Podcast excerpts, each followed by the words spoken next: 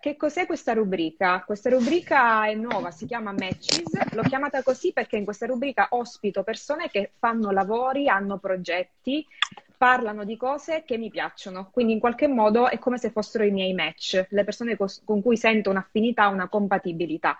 Quindi persone che stimo. Dunque, chi è Lorenzo? Per chi non lo conoscesse e perché l'ho invitato. Lorenzo Gasparrini, scrittore, attivista, e poi c'è questa etichetta fantastica che adoro, che è filosofo femminista. Quindi, importante. E perché? Perché ha scritto un sacco di libri, tra l'altro, sul, sul tema, eh, tra i quali c'è anche per edizioni Tlon Non sono sessista, ma che consiglio vivamente perché tratta proprio del sessismo nel linguaggio quotidiano e in particolare a me aveva colpito proprio quel capitolo sui sessismi quotidiani, cioè quelle frasi, quelle parole a cui spesso non facciamo caso e che Lorenzo con grande dovizia e precisione va a sviscerare, va a scovare, a cogliere una per una proprio per farci notare frasi, parole sessiste che sono nel nostro quotidiano di cui non ci rendiamo conto. Tra l'altro, eh, Lorenzo ha partecipato di recente a una live che è praticamente stato un unicum a parer mio, organizzata da Tlon e da Bossi su Facebook, che si chiamava proprio Responsabilità maschile e nasceva un po' eh, da quei casi di revenge porn o comunque di diffusione non consensuale di materiali espliciti legati ad altre persone sui gruppi Telegram. Un unicum perché? Perché per la prima volta avete fatto appunto questa diretta in cui eravate tutti uomini e parlavate di qual è la responsabilità degli uomini in queste tematiche, tematiche legate eh, ovviamente al femminismo e che eh, toccano per forza di cosa gli uomini perché in quel caso i gruppi erano composti, eh, guarda un po' eh, da uomini. E dunque, io mi aggancio subito alla prima domanda perché è collegata a questa diretta che avete fatto. Tra l'altro, per chi se la fosse persa, la trovate sulla pagina Facebook di Tlon. E mi aveva colpito, Lorenzo, il titolo appunto perché si è parlato di, il titolo era responsabilità eh, maschile. E quindi parto proprio da questo e, e ti chiedo di definire eh, che cos'è intanto il privilegio, perché è un concetto che tu spesso, su cui spesso torni sui tuoi libri. Io ho seguito anche un workshop con te eh, dove appunto l'hai chiarito tra i primi concetti perché giustamente tu dici è fondamentale. Quindi cos'è il privilegio e che cos'è in rapporto al privilegio la responsabilità maschile? Prego, um, socialmente eh, privilegio significa un qualcosa che è piuttosto lontano dal significato che normalmente diamo alla parola. Eh, quando qualcuno lo viene indicato come privilegiato, pensiamo a qualcuno che, mm, che, sta bene economicamente, che se la spassa, che può fare più o meno quello che gli pare perché ha una vita facile e può mm, decidere cosa fare del suo tempo, delle sue cose. Eh, socialmente invece privilegio significa eh, avere delle possibilità eh, che a qualcun altro invece sono impedite per, semplicemente per essere nato in un particolare modo, cioè per delle caratteristiche che non dipendono né dal merito né da una volontà. E il privilegio può essere anche non dover subire qualcosa che qualcun altro subisce, di nuovo non per suo demerito o perché eh, non, per, per, la volontà diciamo, di qualcun altro. Eh, quando, si fa, quando si pensa alle possibilità e ai casi che accadono quotidianamente a persone di genere diverso, è facile purtroppo individuare dei privilegi sociali. Per esempio, io, maschio etero banale qualunque, non mi preoccupo in genere della mia eh, incolumità sessuale quando esco la sera, vado in un locale, boh, frequento persone che magari non conosco bene, non c'è una larga fetta di popolazione femminile che invece si preoccupa tutte le volte che esce di casa della sua incolumità sessuale.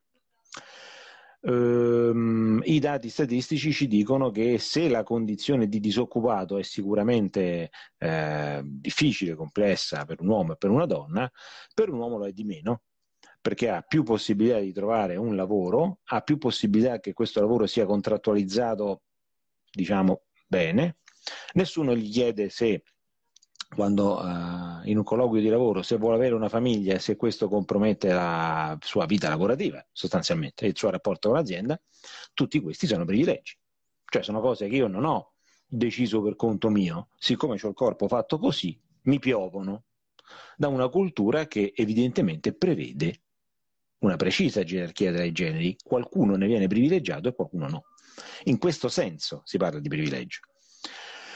È ovvio che, come succede nella stragrande maggioranza dei casi, chi ha dalla sua parte questi privilegi non li chiama così. Ovviamente. Perché in parte eh, come dire, non si accorge della presenza di queste differenze perché se non hai il corpo dell'altra, se non hai subito pesantemente qualcosa nella tua vita in virtù di questo privilegio che ti è mancato, che invece aveva qualcun altro, è molto difficile da capire. In secondo luogo perché, e arriviamo al concetto di responsabilità, soprattutto agli uomini non è insegnata una responsabilità di genere, cioè criticare la costruzione della propria identità di genere per scoprire, per esempio, che io godo di privilegi che non ho chiesto, che non ho voluto, che sono evidentemente e sostanzialmente ingiusti, ma di cui io eh, usufruisco perché, ripeto, perché sono fatto così, perché sono nato così. Esatto. La responsabilità, parte della responsabilità di genere è per esempio notare questo, cioè che eh, per me il mondo è più facile perché il mondo è stato in un certo senso effettivamente costruito a mia misura. E non è tanto un modo di dire, perché quando poi ci rivolgiamo a architetti e designer, per esempio, questi sanno molto bene che le misure delle cose le sedie, i panchetti, i mobili che abbiamo in casa, eh, mm, dice, gli abitacoli degli autoveicoli, i sedili sull'autobus, eh, sono fatti proprio a misura d'uomo, non nel senso eh, generale di umanità, no, proprio a misura dell'uomo, un maschio, medio, sì. Fatto in un certo modo. Eh, banale esempio di privilegio. Il mondo è disegnato, prodotto e costruito per il mio corpo e il tuo si deve un po' arrangiare. Quello che gli va bene, va bene. Per esempio, fa parte del privilegio e fa parte di responsabilità che mi dovrei assumere il fatto che il mio corpo non è costantemente osservato e giudicato quanto il tuo. Ecco. Tu, da quando sei nata, vivi sotto uno sguardo giudicante che ti dice come è meglio che tu ti vesta, come è meglio che tu ti presenti, mm, come è meglio che tu esprima le tue, i tuoi sentimenti, le tue sensazioni. A me invece più o meno è stato detto che va bene tutto, insomma. Basta che ti tanto, presenti, va bene. Tanto sono maschio e quindi più o meno posso fare diciamo, più o meno come mi pare.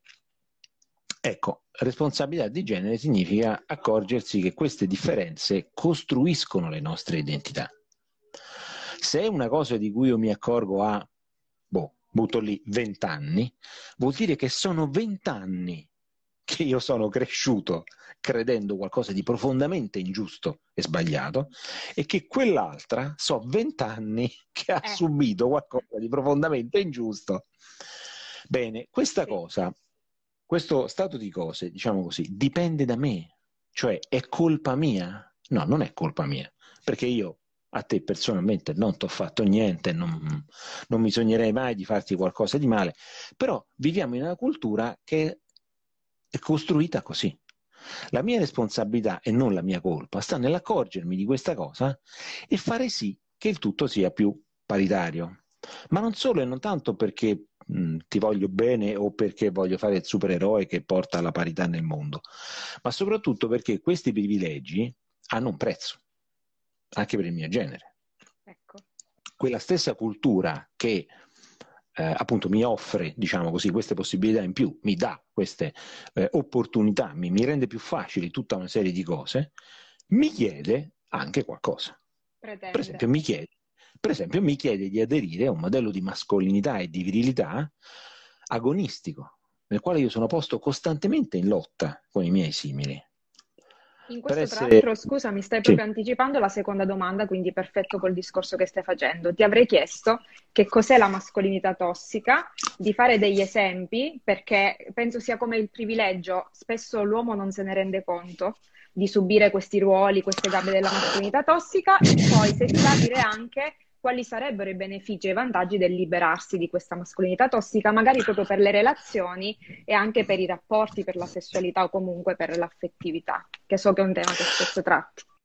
Ecco, diciamo, eh, la richiesta che mi viene fatta è quella di aderire a questo modello di mascolinità vincente, agonistico, competitivo, ehm, ed è anche questo un ruolo di genere molto ben definito e che mi chiede un'adesione, eh, come dire, fedele, perché non appena io mostro che non ho queste caratteristiche o che non mi piacciono, la comunità degli altri maschi intorno a me eh, reagisce, eh, mi espelle dal gruppo, mi considera un loser, un perdente, uno sfigato, mi, mi, mi, prende in giro, mi allontana da alcune possibilità, quindi comincio a perdere per esempio alcuni di quei privilegi, senza però acquistare le caratteristiche dell'altro genere, diciamo così, consentito. Comincia a diventare una cosa che non si sa bene che cos'è, perché purtroppo i ruoli, i ruoli eh sì, perché i ruoli di genere hanno dei confini molto rigidi per cui o tu sei pienamente dentro uno o non sei nulla, o, o sei un, una cosa inclassificabile.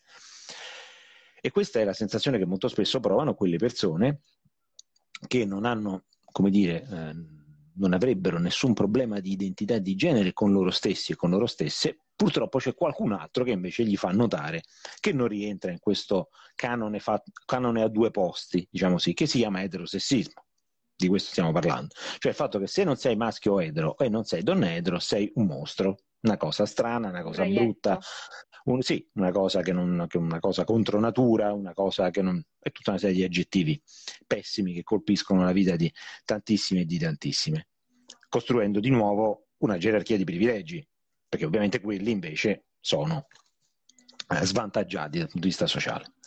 Quella che stiamo descrivendo è appunto la mascolinità tossica. Dove sta l'elemento tossico?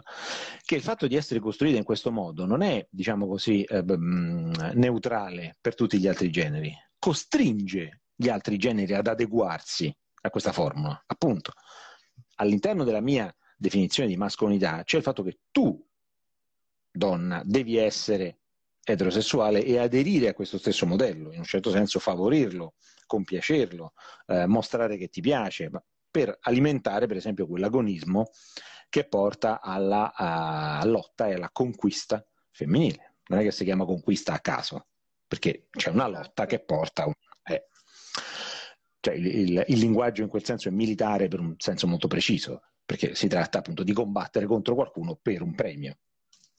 Che è la donna solitamente e... nella visione eteronormata. Sì. Esattamente. Sì. Ed è tossica perché appunto, eh, come un, una sostanza tossica, letteralmente inquina l'ambiente circostante, cioè costringe in qualche modo eh, gli altri generi e le altre identità a eh, for- eh, come dire, forzatamente adeguarsi o subire qualche cosa che viene dalla propria identità. Cioè non è un'identità che, mh, mm, come dire, uh, sta lì per i fatti suoi mh, mm, e, e, se la vive eh, tranquillamente. No, costringe gli altri ad un adeguamento. Per cui tipico della mascolinità tossica è il considerare che le identità di genere che non si eh, confanno a questo modello sono un attacco alla mascolinità. Il motivo per cui eh, l'omofobia, la transfobia e tutti i tipi di fobia che riguardano sono così violenti e si manifestano in questa maniera violenta sta appunto nel fatto che per la tradizionale identità di genere maschile tossica, quelle esistenze sono una minaccia alla mia identità di genere. Cioè non sono semplicemente un'altra identità che io posso dire, senti, non mi piace, fatti gli affari tuoi, facci miei. No. serenamente, no. Esattamente. O, o, al, o, anche nell'indifferenza, perché serenamente? Che anche nell'indifferenza. Bene. Che già andrebbe bene per, per molti e per. Esatto, esatto, invece no. Invece la tradizionale idea di mascolinità prevede che quelle siano minacce alla mia identità. Perciò io le devo, eh, per esempio, additare eh, pubblicamente come qualcosa di appunto brutto, sbagliato, eh, eh, fatto male. Io le devo letteralmente eh, combattere, cioè eh, immagino che io le debba in qualche modo punire, svergognare, allontanare, eh, gli chiedo di non farsi vedere, no? quella critica all'esibizionismo che avrebbero i gay, le persone transgender, no, non è esibizionismo, quello se fa la vita sua, è a te che sembra un'esibizione, perché la, tua la sua sola presenza la prendi come una minaccia. Ti è stato insegnato che è una minaccia alla tua identità. Per cui tu esatto. più o meno ne tolleri pure l'esistenza, basta che non si fa vedere. A casa perché se, fa vedere, esatto, perché se si fa vedere appunto nel luogo pubblico è come se mi togliesse qualcosa a me. Si arriva così a capire perché la mascolinità tossica è qualcosa da combattere anche dal punto di vista del diritto Perché dietro questa idea di tossicità c'è un'idea che i diritti siano, eh, come dire, un, un, numero fisso. Cioè, diciamo, i diritti sono 100. Se io ce n'ho 50, tu ce n'hai 50. E ce l'abbiamo io e te perché siamo etero, ecco, gli altri non ce n'hanno nessuno. Se gli altri ne vogliono qualcuno, eh, allora se devono prendere qualcuno del mio, perché quelli so. se tu ne vuoi qualcuno, torta. Esatto, se tu ne vuoi qualcuno è perché lo togli a me. E no, i diritti non funzionano così. I diritti dovrebbero essere messi tutti e tutte in grado di esercitarli e di goderne. Per cui non è un numero fisso, no, non funziona così. Purtroppo dietro all'idea di mascolinità tossica c'è anche questa idea di diritti, per cui se, eh, paragone facilissimo, io mi posso sposare perché sono maschio etero. Attualmente non, non, si prevede, non si prevedeva, non si pensava che altre identità di genere potessero sposarsi. Ma se quelli si sposano, mi levano qualcosa a me, mi tolgono Ti qualcosa a me, no, semplicemente no. lo acquisiscono anche loro. Però la eh, cultura eh, della mascolinità tossica dice che se si sposano anche loro, come dire, si abbassa il valore del matrimonio per tutti. Perciò il mio, anche il mio matrimonio vale meno è, è meno importante. Ed è palese che si sta parlando di un privilegio, perché se mi dici che vale meno, allora è proprio un privilegio quello che io ho per me e che non voglio dare a nessun non altro. Credere. E certo. il quadretto si chiude.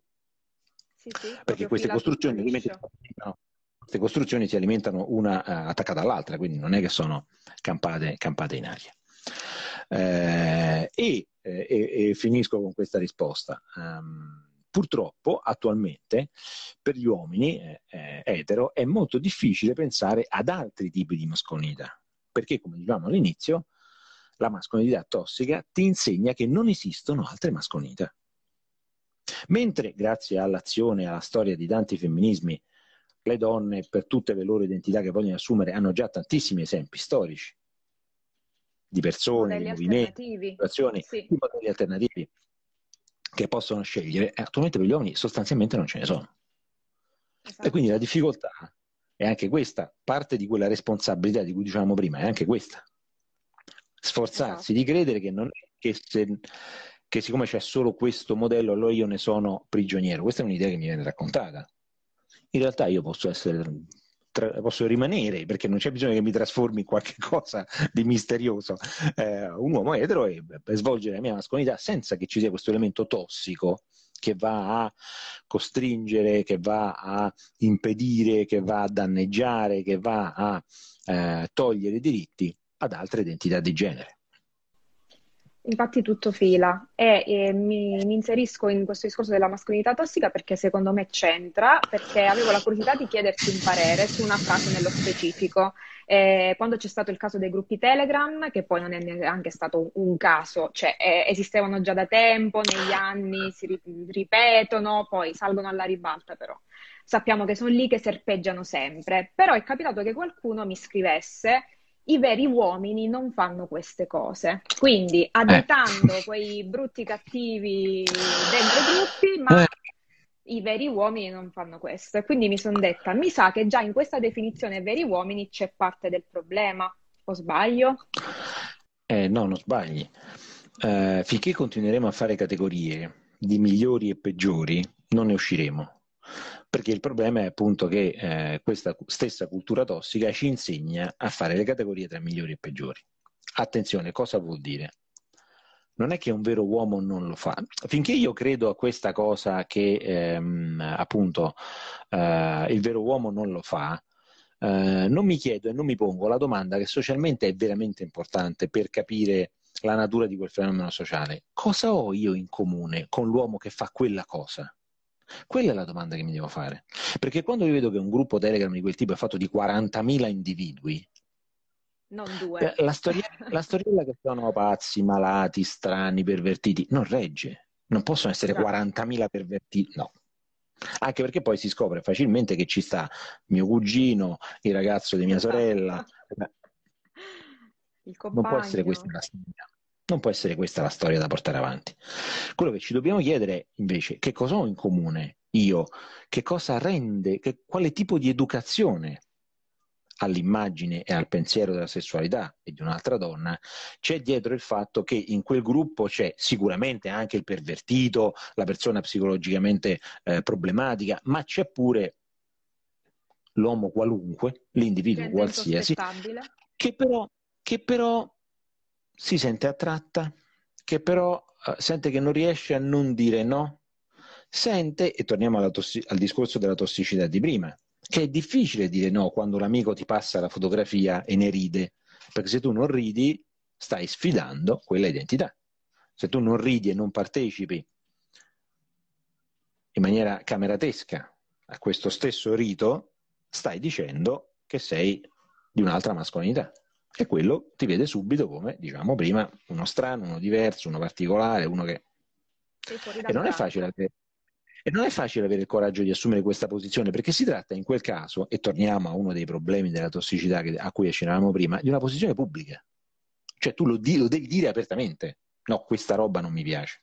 Lo devi esercitare Oppure, proprio, sì, questa opinione. Invece fai un sorriso, eh, ridi pure tu, pensando che non sia una cosa innocua, e non è innocua per niente. Perché col tuo sorriso, con la tua, tornando al discorso della responsabilità, stai approvando un qualcosa di violento.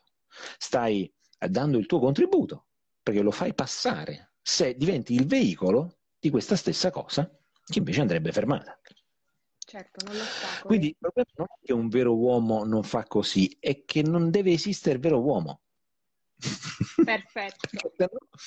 perché se no continuiamo a fare categorie. Quello che sta dentro quel gruppo, per esempio, può stare dentro quel gruppo perché eh, eh, ti invidia o ti vuole male in quanto tu sei il vero uomo. E allora non ci siamo, non, uh, continuiamo a non risolvere il problema, ci giriamo esatto. intorno, ma non. Quelle gerarchie devono essere abitudini. Anche le gerarchie di migliore o peggiore, perché non, non, non è una questione di migliore o peggiore. Esatto, infatti hai perfettamente chiuso il cerchio. E andando sempre su questa scia, quindi del un po' la tossicità, il come vengono educati gli uomini per lo più dal sistema patriarcale, ancora anzi non l'abbiamo detta questa parola patriarcato, ma prima o poi sarebbe uscita fuori. Giusto. Non, ecco. non, non stiamo parlando che di questo. poi sì, esatto, è quello lì che serpeggia nell'ombra. C'è anche un altro fenomeno che si insinua, che ha a che fare anche con la sessualità, cioè, eh, anche di questo tu ne hai parlato, l'invio di dick pic. Per chi non lo sapesse, eh, immagini esplicite dei genitali maschili, inviate a un destinatario che eh, di solito è una donna, ma può essere anche un uomo, però per lo più spesso è una donna, che non è consenziente nel vedere quell'immagine. E a me piace il discorso che, che spesso fai, che è, è, assolutamente validissimo, quando dici eh, le dick pic o comunque le molestie online non hanno a che fare col sesso, con l'attrazione sessuale, con l'erotismo, ma con qualcos'altro. E dici tu appunto che cos'è questo qualcos'altro. Quando io, eh, senza che noi ci conosciamo, senza che ci siamo mai visti, ti invio una foto come quella, ti costringo a fare una cosa che tu non vuoi. Vederlo. Quindi io non sto, non sto, facendo, non sto parlando di sesso, non ti sto invitando a qualcosa di sessuale, non sto alludendo a, possibile, eh, a un possibile eh, sesso che possiamo fare io e te. Io ti sto, eh, sto agendo su di te un potere e ti faccio vedere che posso avere questo potere quando mi pare, perché ti ho appena fatto partecipare a una cosa che tu non avresti mai voluto. E purtroppo la violenza di questo gesto è proprio questa, che per quanto tu possa essere una donna mm, forte, come dire, abituata anche a ricevere Purtroppo questo tipo di foto, eh, eh, eh, sì. come dire, eh, hai subito l'ennesimo gesto che tu non volevi subire. Quindi comunque purtroppo è una violenza pure quella. E fa parte di quelle violenze che poi, come dire, quella strada di violenza che porta allo stupro. È quella. È, di nuovo, quella non, non è che cambia, come dire, nel, nella sostanza, si tratta più o meno della stessa cosa, costringere qualcuno a fare una cosa che non vuole. Quindi, quello che io voglio ottenere non è il mio soddisfacimento sessuale, o peggio ancora il tuo. Quello che io voglio ottenere è potere su di te. Voglio dimostrare che posso avere potere su di te quando mi pare che è quello che anima quei gruppi Telegram. Perché quello che stupiva molte persone, uomini e donne, dell'avere scoperto questi gruppi è che queste foto che venivano scambiate non erano, eh, non avevano nella gran parte dei casi un, un esplicito contenuto sessuale. nudi, persone che fanno sesso, no, erano selfie, foto di visi. E allora ci si chiedeva, ma pensando a un, a un problema di perversione psicologica, di boh, boh, boh, non so, feticismo, cose di questo tipo, ah, ma questi che cosa devono inventare? No, non c'entra nulla. Io devo dimostrare che posso esercitare su di te un potere. Prendo la tua immagine, una parte di te, una cosa alla quale tu tieni molto, perché quella immagine l'hai scattata tu, è un selfie. Quindi è proprio roba tua, una cosa tua, e la svilisco, la, la, la regalo, la mando la in giro, la... sì, racconto quella immagine tutta una serie di cose che, che, so che ti fanno male, perché ti devono, eh sì. devo sapere che ti fanno male.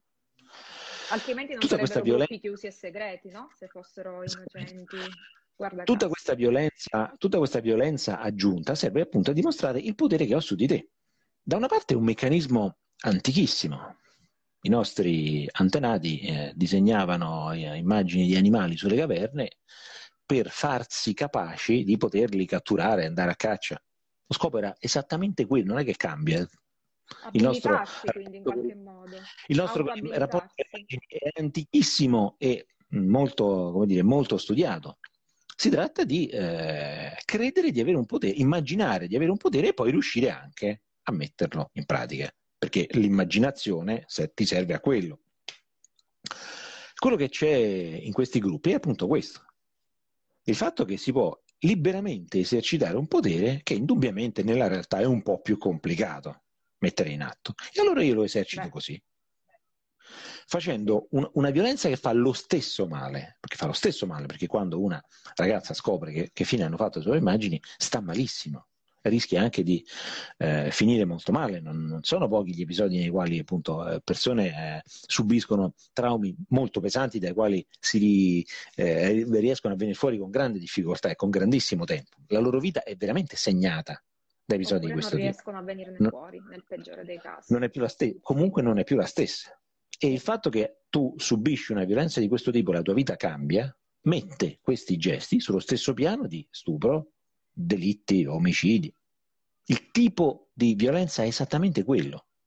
È inutile che facciamo delle gradazioni perché c'è sangue, non c'è sangue, non c'è contatto, in fondo non si conoscono. Eh, ho capito, ma quella sta male per tutta la vita da quel momento in poi.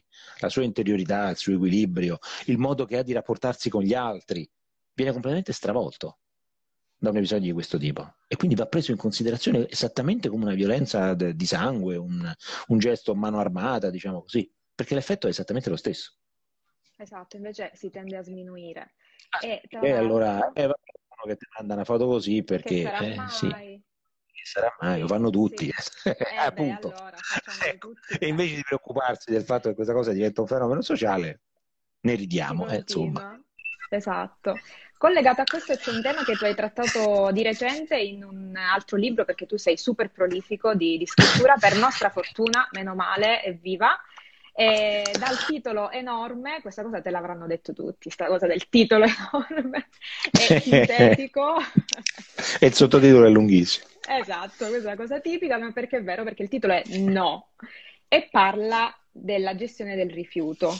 E mentre parlavi prima di esercitare potere, inviare dick pic, può accadere appunto un rifiuto magari della dick pic, perché non tutte le donne o anche gli uomini, perché accade anche da uomo a uomo questa cosa dell'esercizio del potere, tipo in ambito omosessuale, non tutti reagiscono allo stesso modo. Alcuni se fanno una risata, altri bloccano la chat, qualcuno invece eh, reagisce. Quindi rifiuta, es- esplicita un rifiuto. Ecco, vogliamo parlare mm, magari sinteticamente se riesci di che cos'è sì. questo problema della gestione del rifiuto, che è un problema allora, maschile, se mi insegni. Viene da lì, secondo me. Intanto, mm. intanto una piccola nota, se scrivo tanto, meglio, se pubblico tanto è perché ci sono editori che credono in quello che faccio. Quindi, come dire, è, è segno che c'è in giro una grande voglia di parlare di questi argomenti. Poi per fortuna lo chiedono a me. no, come dire, non è che io produco, produco mucchi di carta, poi arriva qualcuno e li stampa, no. È, una, è, sempre, è, è, sempre, un lavoro di gruppo. C'è qualcuno certo. che sente una richiesta, chiede, eh, eh, ci mette il suo rischio di impresa, perché un editore è un imprenditore, e, e vediamo come va per chiudere il, il quadretto. Allora, mh, mm, torniamo al discorso, ricordiamoci il discorso della tossicità che abbiamo fatto prima. in quelle caratteristiche tossiche c'è appunto questo continuo agonismo, questa continua sfida che mi viene raccontato fa parte della mia identità di genere. Quando qualcuno mi mette davanti un no, un rifiuto a quelli che sono i miei desideri, le mie aspirazioni, le mie voglie, il mio... prendo quel no come una sfida di nuovo alla mia identità, a un ostacolo al mio successo, che deve far parte di quella identità. Non ammetto quindi un rifiuto come un esercizio della libertà altrui, che sostanzialmente è. Già. Io ci provo con te, tu mi dici no, fine. Cioè io ho esercitato la mia libertà, tu hai esercitato la tua, pazienza, lei se vado a esercitarla con qualcun'altra, fine. Purtroppo per molti uomini questo non è ammesso, non considerano questo come una delle possibilità. Se tu dici no, o tu hai qualcosa che non va, per esempio. Sei tu che no. ti stai sbagliando. Infatti Oppure... della bigotta o della frigida, commenti che insomma... Eh, cioè, le solite cose contro il corpo delle andare, donne. Non capisci. Eh certo, sì.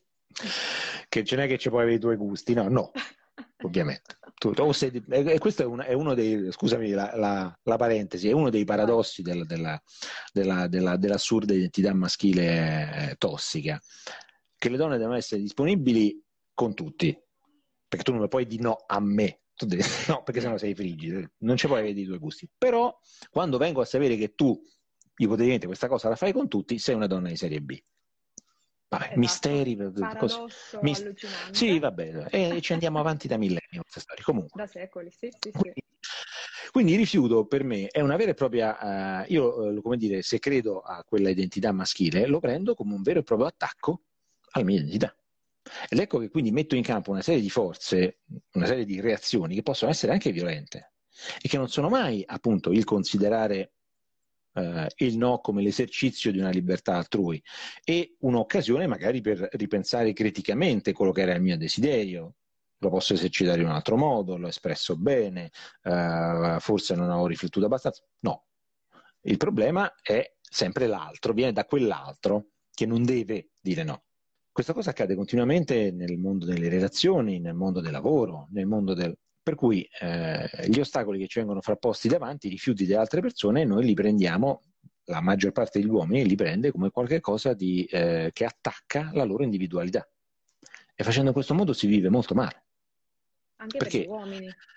Eh, soprattutto perché eh. io, come dire, vedo non solo intorno a me un mondo nel quale devo essere competitivo e sono chiamato a una competizione. Lo vedo pieno di gente che, che mi mette ostacoli a questa competizione. E purtroppo mi viene insegnato che non esiste, diciamo prima, non esiste un altro disegno. Un che modello. le cose sono così, il mondo va così e tu te devi adeguare. Allora, cioè chi è più forte, chi è meno forte, chi crede nei suoi sogni, e giù tutta una serie di retoriche che ci siamo inventati per giustificare questo modo di vedere il mondo molto più raramente ci viene in mente che mi sa che ho sbagliato tutto, cioè che tutta questa idea complessiva in realtà non funziona. Queste sono idee portate avanti da tanti femminismi diversi, che essendo venuti in mente, diciamo così, ma anche essendo pratiche fatte da chi in questa scala gerarchia sta in basso e subisce la maggior parte di questi comportamenti, ovviamente si è fatta venire in mente qualche cosa per scappare ah, certo. da questa eh sì, eh, per scampare a questo sistema di potere che le faceva sempre soccombere e per esempio hanno pensato ma mi sa che se noi mettiamo in discussione tutto questo sistema forse campiamo tutti molto meglio. L'idea dei, della stragrande maggioranza dei femminismi, l'idea di parità è appunto questa. Non ci facciamo la guerra tra di noi come invece vorrebbe quel sistema, cambiamo questo sistema. Perché credere in questa uh, mascolinità eternamente in lotta significa anche per gli uomini vivere molto male perché poi questa storiella che tu sei uomo, sei figo, puoi fare tutto, credi nei tuoi sogni, ci si rende sempre molto, più spe- molto spesso conto che poi i vincenti sono pochissimi, che tu hai creduto per molto tempo che avresti potuto arrivare, eh, no, e invece arriva sempre qualcun altro, stranamente. Eppure quel qualcun esatto, ma soprattutto pure quel qualcun altro si lamenta, allora mi sa che è tutto questo sistema che non va. E invece l'educazione patriarcale è così forte che pur essendoci tutti qui a lamentarci, noi uomini, nessuno viene in mente che forse dovremmo cambiare tutto il, l'armamentario delle cose. No, ci continuiamo a dire eh, va, eh, va così, e che vuoi farci? Non ci sono più le mezze stagioni. E, e, poi dico, eh, sì, esatto, e poi dicono che ci prendono in giro le donne. Beh, non lo so io, continuiamo a fare la figura dei deficienti. Io sinceramente non mi sembra il caso di parlarle. Che poi ascoltare.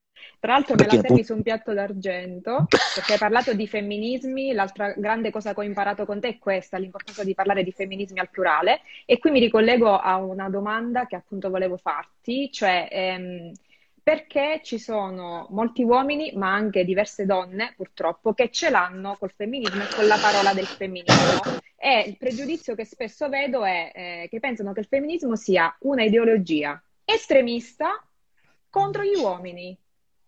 Guardi, la risposta è, è, insieme molto semplice e molto complicata. Chi parla così del femminismo non sa che cos'è il femminismo. Che vuoi, che eh, dire? Eh, ignoranza storica. Perché no? non appena si, si, entra un minimo nelle cose, si cerca di sapere, di leggere, di informarsi, si scopre che questa è una balla inventata da chi appunto non ha alcun interesse a diffondere un'idea, un'immagine del mondo, una serie di pratiche che di per sé sono fortemente rivoluzionarie. In che senso rivoluzionarie? Pronte a cambiare quel sistema che dicevamo prima. Quindi chi dice che il femminismo è un'ideologia, adesso scusami se faccio un po' il filosofo, perché però Parla, sono quello, ho pure, ho pure sulla maglietta. Dico, eh, eh, chi dice che il femminismo è un'ideologia, non solo non sa che cos'è il femminismo, non sa manco che cos'è un'ideologia, perché ecco di nuovo, anche lì basterebbe un buon dizionario per capire che non è proprio una cosa del genere.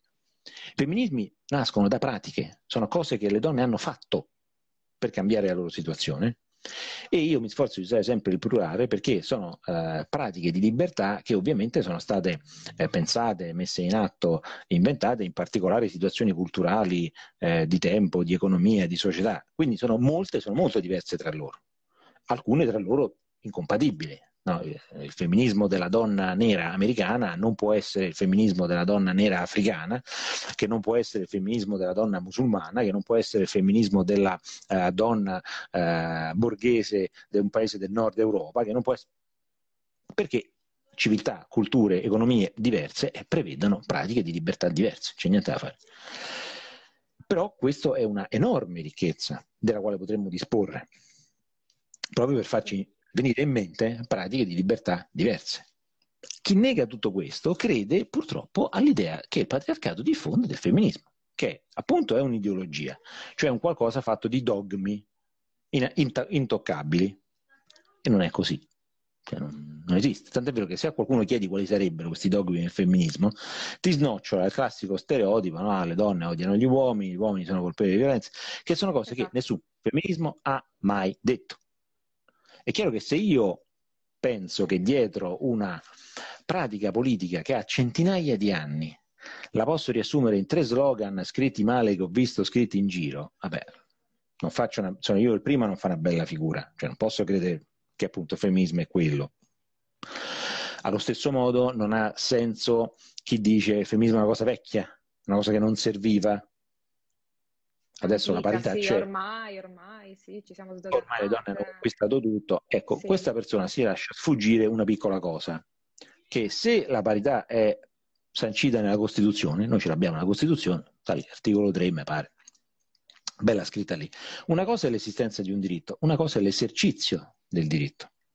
Perché se poi io culturalmente, eh, logisticamente, ehm, tecnicamente impedisco la realizzazione di quel diritto, io posso aver scritto le cose più belle. Eh, gli storici lo sanno bene, la più bella e la più eh, come dire, ispirante Costituzione mai scritta è quella della Repubblica Democratica Tedesca. Mi pare che le cose poi non sono andate benissimo, no? Eh. Ecco. Allora, un, eh, allora, una cosa è scrivere e credere a un'idea, poi si tratta di metterla in pratica e su quello siamo ancora molto molto lontani. Quando io dimostro di avere una tale serie di pregiudizi sul femminismo è, per, è, semplicemente perché non so di che cosa sto parlando e credo a luoghi comuni, appunto, paragonabili a non ci sono più le mezze stagioni, cose che hanno quel valore là, pari pari. Tieni conto che io eh, mi capita spesso di eh, avere di andare a colloqui con scuole, e quando si poteva, insomma, lo facevo. E, ho scoperto che femminista è, comincia a diventare una, una, specie di insulto. Le ragazze tra loro si dicono: Ma che sei femminista? Che, che te vesti come una femminista? Lo stereotipo eh, che, della femminista, no? Che di nuovo è una cosa che non, non è mai esistita se non nella mente di chi appunto eh, si nutre di stereotipi e non vuole mai andare a verificare la, la realtà come ci sono tutti quegli eh, uomini arrabbiatissimi che dicono che sostengono addirittura che il mondo è in mano alle donne, che le femministe sono quelle che realmente governano, hanno il potere di C'è fare le cose e noi, e noi, subiamo, sì, sì, e noi subiamo tutto. Eh, ripeto, eh, come è un paragone che faccio spesso, cioè io ogni anno credo che a Roma possa vincere lo scudetto, però come dire, so benissimo che è una cosa che io credo, poi la realtà in genere già arriviamo a novembre-dicembre, già si è capito che non è il caso manco quest'anno. Se io credo a una cosa, ma poi non mi confronto mai con la realtà, queste persone eh credono delle cose e finché le credi tu, vabbè, però poi un confronto con la realtà ci deve essere, ma quello non lo vogliono perché sarebbe una realtà che probabilmente gli costerebbe un po' ammettere. E questi sono passi critici nei confronti di se stessi che non tutti e non tutte vogliono fare. Ebbene sì, a questo punto io riapro i commenti. Eh, tra l'altro, grazie, sei stato super esaustivo su tutto, abbiamo coperto tutti i punti, quindi sono super contenta. Grazie a te, grazie a te riabilito i commenti così ci possono fare anche dei saluti. Ti, ti avverto che sì. mentre parlavi tutto il tempo avevamo cuoricini e anche tuttora continuano cuoricini all'impazzata. Li ho, li ho visti, li ho visti, ecco, sì, sì, quindi proprio cuoravano alla grande e continuano a farlo, quindi si vede bene, che bene. stanno apprezzando, sono contenti. Io avevo visto una domanda che ti condivido qua, così la vedi anche tu, giusto perché abbiamo gli ultimi, credo, sì, 5-10 minuti, forse qualcosa in più, però mi sa, forse te la devo ah. leggere io da backstage, vediamo. In caso di violenza sono responsabile anche io nel mio asservimento, nella mia incapacità di dire no? Ma, ma ovviamente no, ma eh. assolutamente no.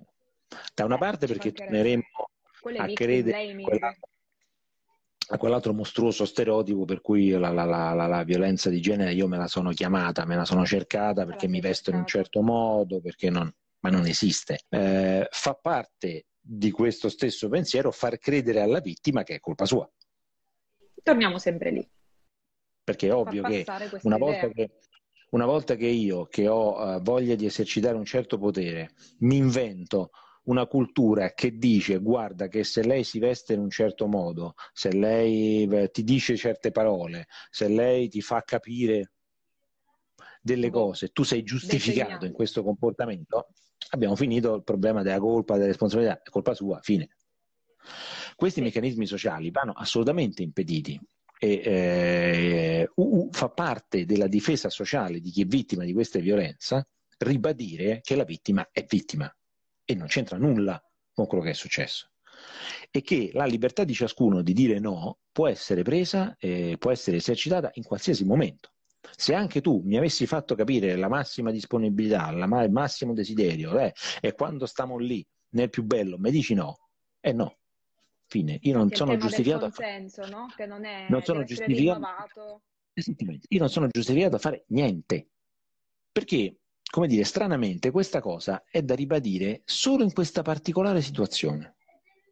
Se facciamo un qualsiasi altro caso di violenza, non so, una rapina, un gesto, appunto, una scazzottata, in tutti quegli altri casi, beh, è ovvio che se io dico di no, che se io se, se esercito la mia volontà, tutto si deve fermare. Dappertutto. Lì pare che guarda invece, caso. e quella è l'eccezione, guarda caso, quella sarebbe un'eccezione. No, non esiste, non può. Non possiamo mettere davvero questa, questa eh, come dire, questo giustificare eh, forme di violenza. Quindi no, la vittima non è mai, mai eh, esatto. partecipe della colpa della responsabilità, è vittima, punto e basta. E il fatto che dobbiamo ancora ribadirlo oggi, domani, eh. dopodomani, ci dice tanto, dobbiamo continuare a dire sì, no, questa cosa. Sì, sì perché esatto. ovviamente è la, è la prova che c'è una cultura che ti mette in testa, da quando sei nata, che un po' è anche colpa tua.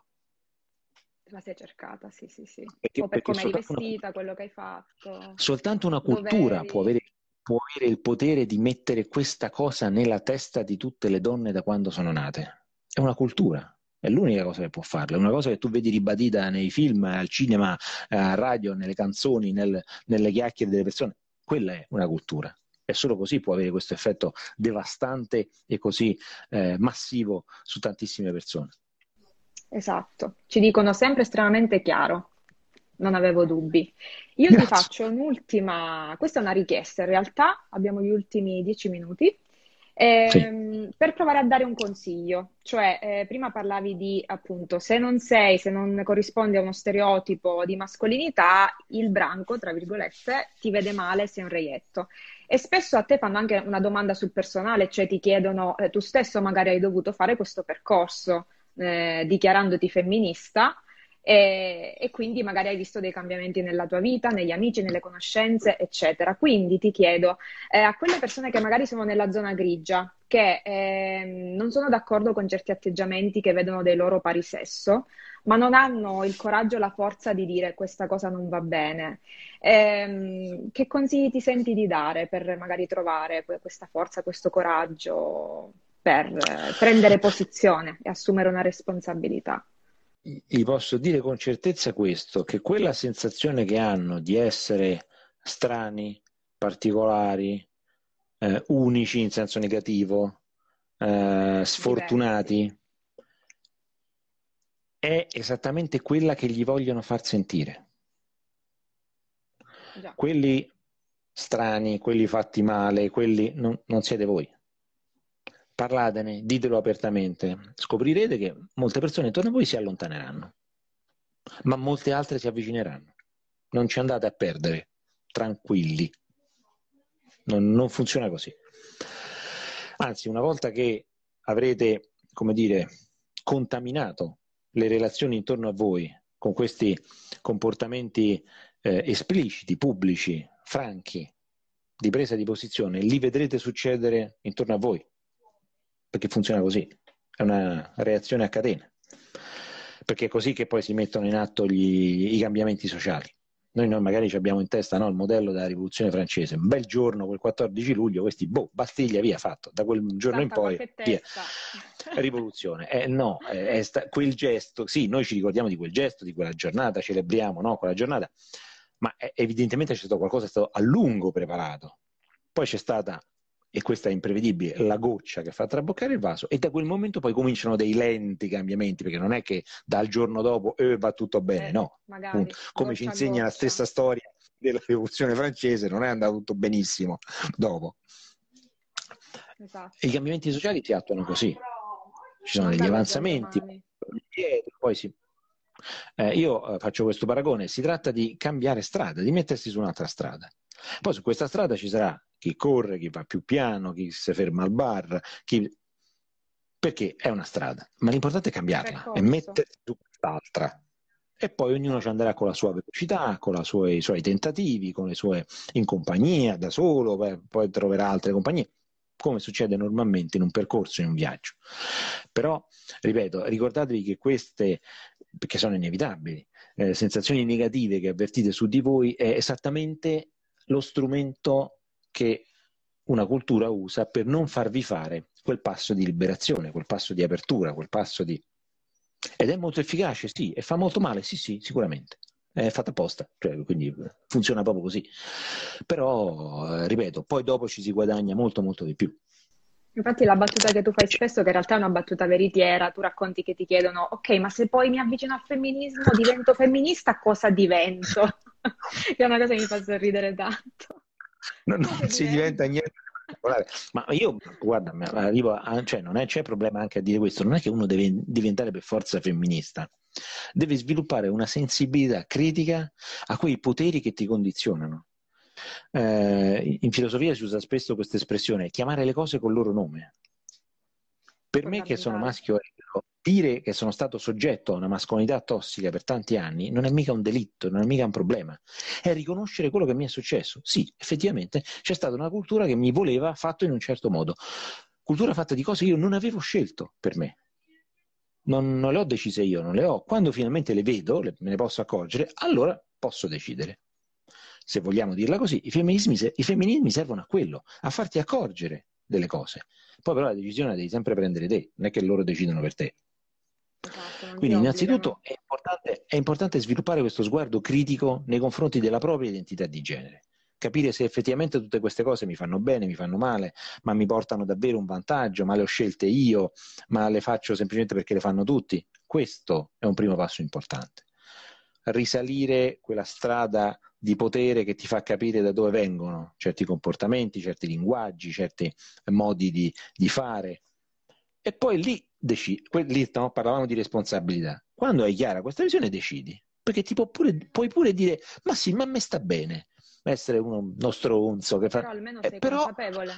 Però l'hai proprio deciso, quindi se gli altri eh. intorno eh. a te poi prendono, ecco, prendono le loro contromisure, è tutto chiaro per tutti, no? Esatto, ecco. esatto. Grazie mille davvero Lorenzo anche per questi ultimi consigli, quest'ultima risposta che io spero insomma aprirà la mente a quelle persone che già stavano un po' facendosi delle domande e che ha aperto veramente dei mondi. Io ti ringrazio di cuore, tanto che sei stato il primo Ma grazie a te. io sono stata veramente onorata ed emozionata di ma averti. Che ma su, ma dai. ma finiamola. Continua così perché questi spazi sono importantissimi. Grazie. Ma non perché vado io, perché ci sto io, ma perché ci sono persone come te che fanno questa cosa, eh, diffondono il più possibile eh, conoscenza e consapevolezza su argomenti che ancora troppo poco sono noti, su quali si discute troppo poco, eh, verso i quali c'è una fortissima resistenza appunto di Vero. un intero mondo culturale e quindi fai benissimo e grazie a te per continuare a fare così. Grazie mille, onorata davvero. Grazie a tutti quelli che sono rimasti connessi, che ci hanno ascoltati. Sì. E un abbraccio a tutti e anche a te Lorenzo. A tutti. Buona serata. Ciao. ciao. A, ciao. a voi. Ciao ciao.